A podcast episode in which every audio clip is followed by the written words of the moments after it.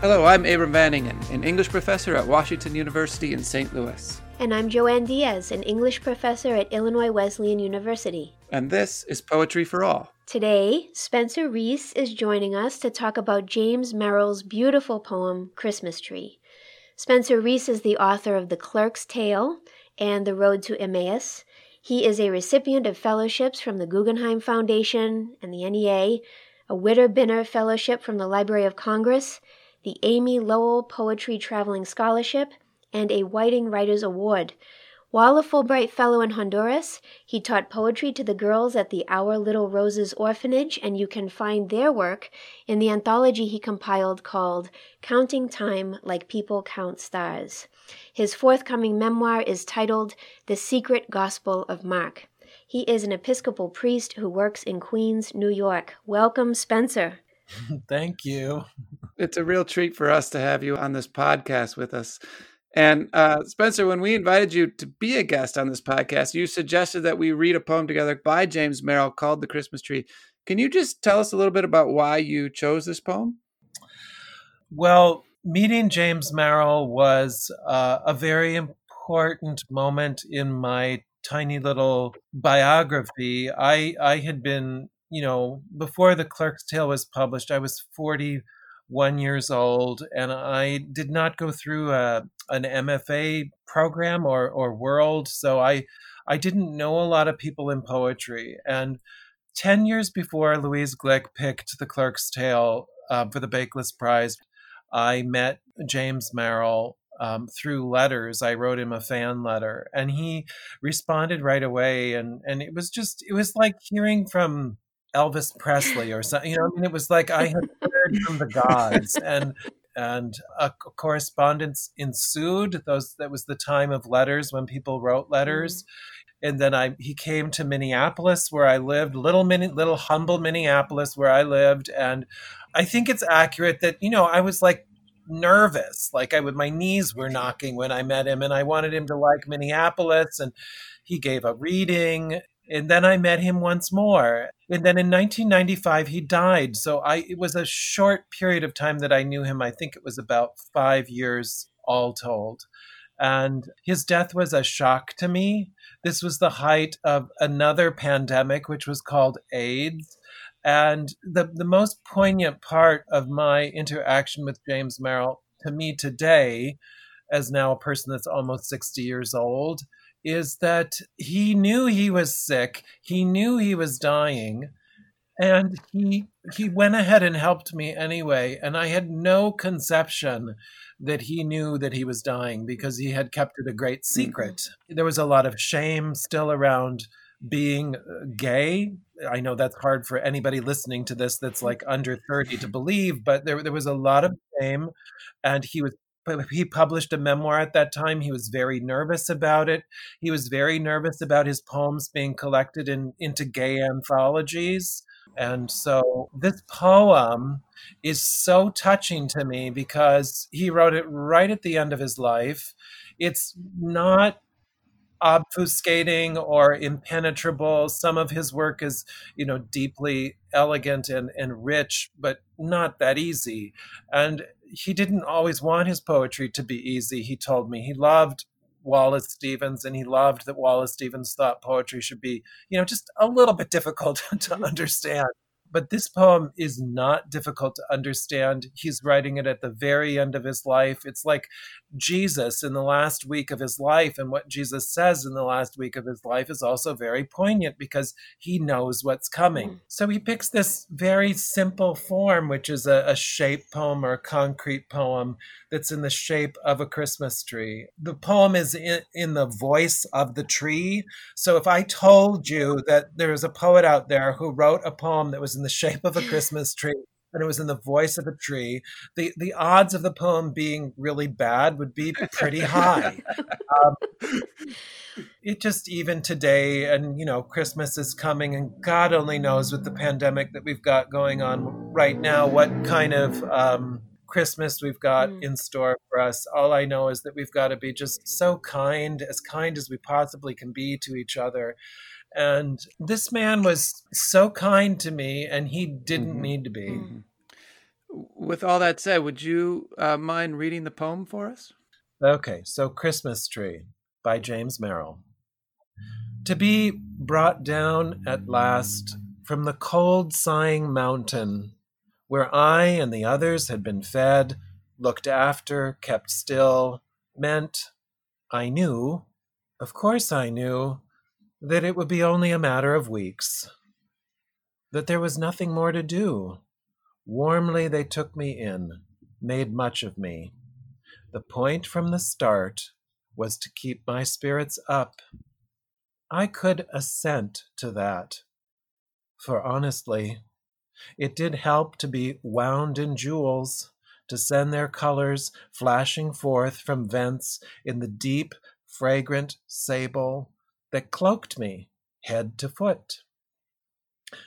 Over me, then, they wove a spell of shining, purple and silver chains, eaves dripping tinsel, amulets, milagros, software of silver, a heart, a little girl, a Model T, two staring eyes.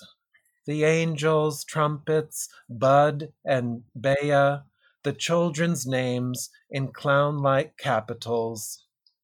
Somewhere a music box, whose tiny song, played and replayed, I ended before long by loving.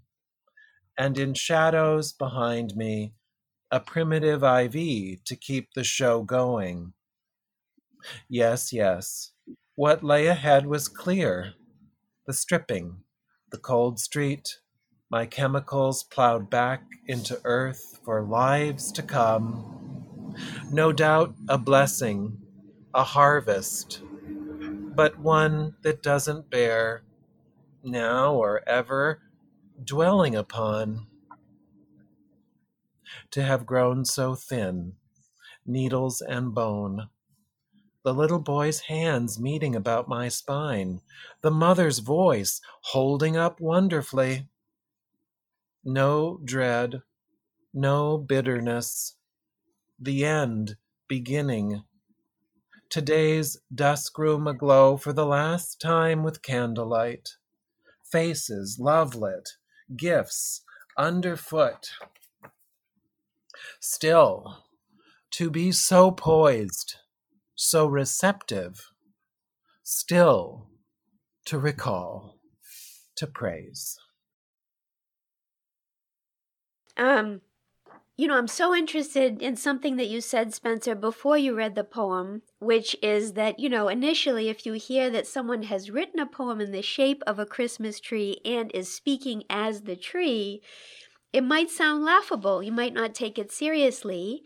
And yet, it's incredible. It's a beautiful poem. And he's engaging in a long and varied tradition of visual poetry um, that poets have tried all over the planet for centuries, right? I'm thinking of George Herbert, who, you know, I know you love him as a poet, and uh, Su Hui, who is a Chinese poet who wrote a great poem that is written as a puzzle that can be written and read in 7,000 different ways. It's incredible. So there are so many poets that have innovated with these forms. Um, I wonder if you could talk about how you see the form working as you read these lines. You know, I mean, he did so many forms. Sestina's, um, he did every possible form he could find under the sun, and all the different meters that he could he could think of. And he he loved Auden, and loved Auden. Auden was a master metrician. You know, we don't talk about these fellows so much these days, but I hope we will maybe more again soon, someday. so it's poignant to me that he's picking this because it's so simple. It's, he's not picking terza rima or or a sestina or he no, he's going for like the simplest thing under the sun. And um, I think when you're in those moments um, of duress, impending death, you know, you start to think in simpler mm. way mm-hmm. and so um, there's something beautiful that comes together for him here i know so there's pressure in looking at this this form poem that's in the shape of something because when you look at a painting in a museum you immediately say i like this or, or, you go to the prado and you say oh my god amazing but when you look at a poem you you can't really do that you you have to like joanne you were saying you you had to read this poem for two or three weeks go over it d- uh, metabolize it then come back to it. it it's a different it's a different mechanism mm-hmm. in the brain and so in a shape poem it's bringing that those those thoughts together i guess i mean the other thing i notice about just the the fact of this shape so you start with a star at the top of course and the first two lines are to be brought down at last and of course as we move through the poem we're we're moving down through the tree uh, through the trunk at the end of the tree and into the ground at the end, which is, of course, what is happening, what the poem is about, in effect, to be brought down and to be and to be sent into the ground. Uh, and so the shape of the poem is also reenacting the content of the poem in that sense as well. Totally. And yeah, then somewhere along the way you realize it's a Christmas tree, so it's it's cut off. Mm-hmm. But one thing I've noticed looking at this poem is that it begins with the verb to be, and if you go back and reread the stump of the poem, it's it's missing the to be verb. Mm. So the, the the very verb of existence, to be or not to be, to w- which the poem opens with, by the time we get to the trunk, he's using sentence fragments and he's removed the the to be verb should be in the stump, but it's not. It's gone. That it's it's disappearing as it's as we're reading it. Uh, one of the places where I notice the rhymes are not quite perfect, and I think it's uh, to the sort of incredible subtleties and relationship between form and content here, is at the very end in that stump. So if you take a look at the the the very beginning of the stump, uh, the the line right before it, it it ends on the word today's which of course rhymes with the last word praise. And then the next line down, oh, dusk yeah. room aglow, rhymes with the second to last line, still to be so poised, so, aglow and so rhyme. But then in between those two things, you have four sort of half rhymes or almost off rhymes time and light, and then lit and foot. Uh, and so what you see happening there, or what I see happening mm. in the trunk there, are these rhymes that are setting up as kind of bookends of the trunk that regain the balance, or that, to use his word there, the poise at the very end is regained. Uh, so the off rhymes sort of throw you off balance, and then the, the, the rhymes return to regain that poise at the very end. That's brilliant. I didn't, I, I had not noticed that, but you're right. You're totally right. I think something as I hear you talking and, and you know, as we look at the poem, I've ne- I think I'm so moved by this poem because I can't remember anything I've read uh, in a long time that is so good at articulating the kind of acceptance of death in the face of death that this poem presents, right? So if you look at that right before that stump as you're describing it, no dread, no bitterness, the end beginning. And the end has already begun at the very beginning of the poem, which is to say, there are some phrases in this poem that feel very relaxed to me and very accepting, and I just don't know how he crafted these sentences, but the ones that you know uh, that are sort of at the beginning of the poem, I knew, of course I knew, that it would be only a matter of weeks, that there was nothing more to do. Warmly they took me in, made much of me. The point from the start was to keep my spirits up. I could assent to that. There's a way in which he, these lines, hmm. I mean, the voice is so present. It, I feel so close to the voice. This is, I, did, I don't know this person, this voice that's speaking, but it feels so at ease with what is being bestowed upon him. Just to tie it to the end, it feels so poised and so receptive which is where where the yes. where the poem brings brings you to a close still to be so poised so receptive well and if you had met him in real life he was very poised and he was very hmm. receptive mm. he was so unusual in the strange and tiny world of poetry because he was the heir to the merrill lynch um, his father was Merrill of Merrill Lynch. the end. So it's, like, it's, like his parents invented the doorknob. Uh, he, I think he famously said, you know, he he did he he didn't need to go to work, and so hmm.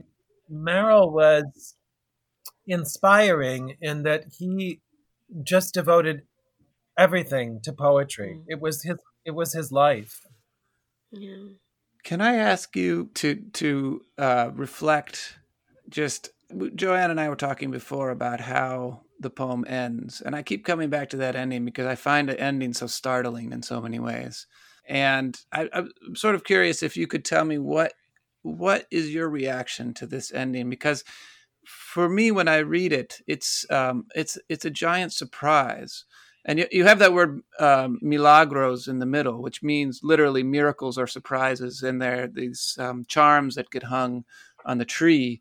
Uh, and when we come to the end it's it's been a poem of uh, yes receptivity yes assent yes uh, poise and so on um, but also melancholy and lament. And the last word of the poem is praise. So I, I'm sort of curious how you read that turn to praise at the very end of this poem. Well, I love that that's the last word, and um, it's what I'm. I feel like I'm called to do organically and unconsciously in in everything I do in in art. His life was not without challenges and tragedies and betrayals and disappointments. Um, nobody gets out of here without having some some difficulties i don't think but um, i mean that's what makes me weep is mm-hmm. that word and even yeah. though this is not a religious poem in any sort of theological or dogmatic way that james merrill has written for it to end on praise in this way it is it does seem to be speaking back to poems of praise over the, the long history of literature that he knew so well, no? Well, yes. And I mean, the Christmas tree is a Christian symbol. And he was a lapsed Episcopalian, and it was all in there. And the, the end of the poem is um, to recall and to, to praise. And if you've ever been in the in the liturgy of the Catholic or the Episcopal Church, I mean that that's what you say mm. in um, in the liturgy every Sunday. Mm. I mean, I don't think he would be that explicit and he wasn't religious, but I I am religious and I am a Christian and I am a priest and I I I love this poem that's that's not exactly religious but but is is is seeking for those things at the end of life. Mm-hmm. Mm-hmm. Well, with that said, and with this sort of sense of the shape of the poem and the movements of the poem, internal rhymes, things to listen for and look for, uh, can we hear this poem again? Christmas Tree uh, by James Merrill. To be brought down at last from the cold, sighing mountain, where I and the others had been fed, looked after, kept still, meant I knew, of course I knew, that it would be only a matter of weeks, that there was nothing more to do. Warmly they took me in, made much of me. The point from the start was to keep my spirits up. I could assent to that, for honestly, it did help to be wound in jewels. To send their colors flashing forth from vents in the deep fragrant sable that cloaked me head to foot. Over me, then, they wove a spell of shining, purple and silver chains, eaves dripping tinsel, amulets, milagros, software of silver, a heart, a little girl, a Model T, two staring eyes, the angels, trumpets, Bud and Bea the children's names in clown like capitals. Somewhere a music box whose tiny song played and replayed, I ended before long by loving. And in shadow behind me, a primitive IV to keep the show going. Yes, Yes, what lay ahead was clear the stripping, the cold street, my chemicals plowed back into earth for lives to come. No doubt a blessing, a harvest, but one that doesn't bear now or ever dwelling upon. To have grown so thin, needles and bone, the little boy's hands meeting about my spine, the mother's voice holding up wonderfully, no dread, no bitterness, the end beginning.